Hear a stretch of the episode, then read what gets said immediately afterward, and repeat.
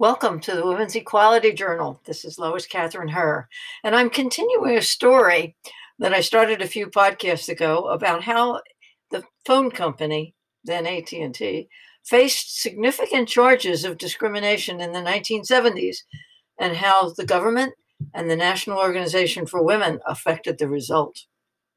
In previous podcasts, I first talked about the rules that were in existence for women in the company and my awakening to how we needed to change them. In the second in the series, I talked about how the challenge to the phone company came about. And in the third, I talked about why the phone company's good intentions really didn't matter. It mattered what they did and what the results were.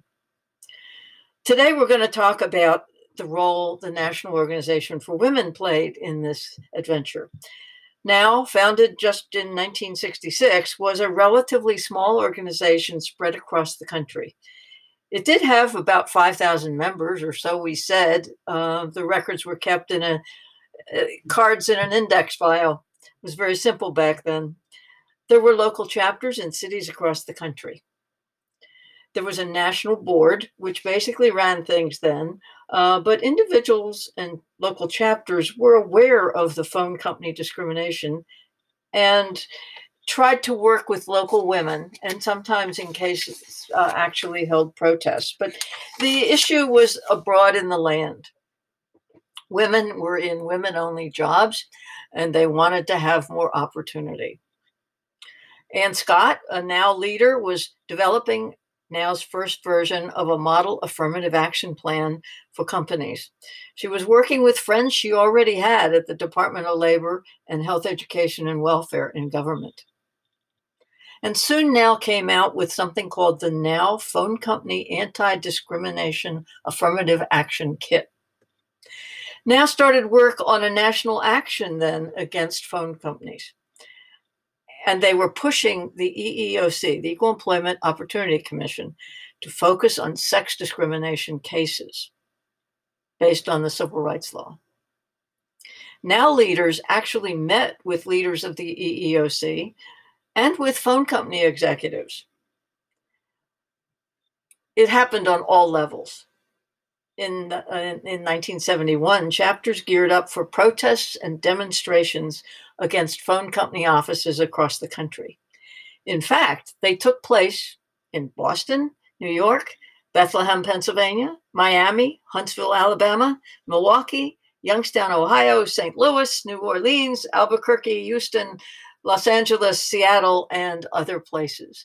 Women were on the move trying to make sure that this case went forward. Now, the phone company actually invited feminists into their talks and uh, helped uh, them try to understand what women really wanted. After all, this company was not totally averse to the issues of women since over half of its employees were women. NOW formed on the national level an AT&T task force to coordinate their activities. And when the famous August 26 marches came about, um, there were events across the country tied into the phone company issues. Through all this, we had a lot of sisterhood, tears, laughter, and a lot of fun in this adventure. And we made progress. By the time the EEOC filed its thousands of pages in the case against the phone company, NOW was ready to move as well.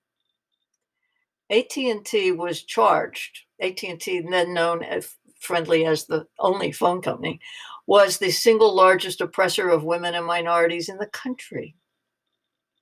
The battle was joined.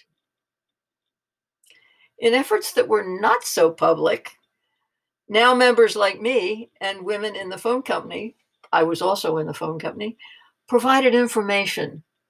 We provided information. I and my husband particularly, provided information to NOW about how we were structured as a business and what were the issues to talk about. And that was not particularly devious. I wanted, I liked the company. I, I just wanted it to live up to its um, its goals, and I wanted it to be better company. Later I would want to run it. And I never actually got to do that, but I did get to have some influence in it. And I stayed with this case for the whole, you know, close to three years. It became a part of my life um, and brought me many friends and lots of satisfaction. And I'm looking forward to the opportunity to tell you more about the adventures of the early 70s in the equal employment case involving the phone company. Thank you for listening.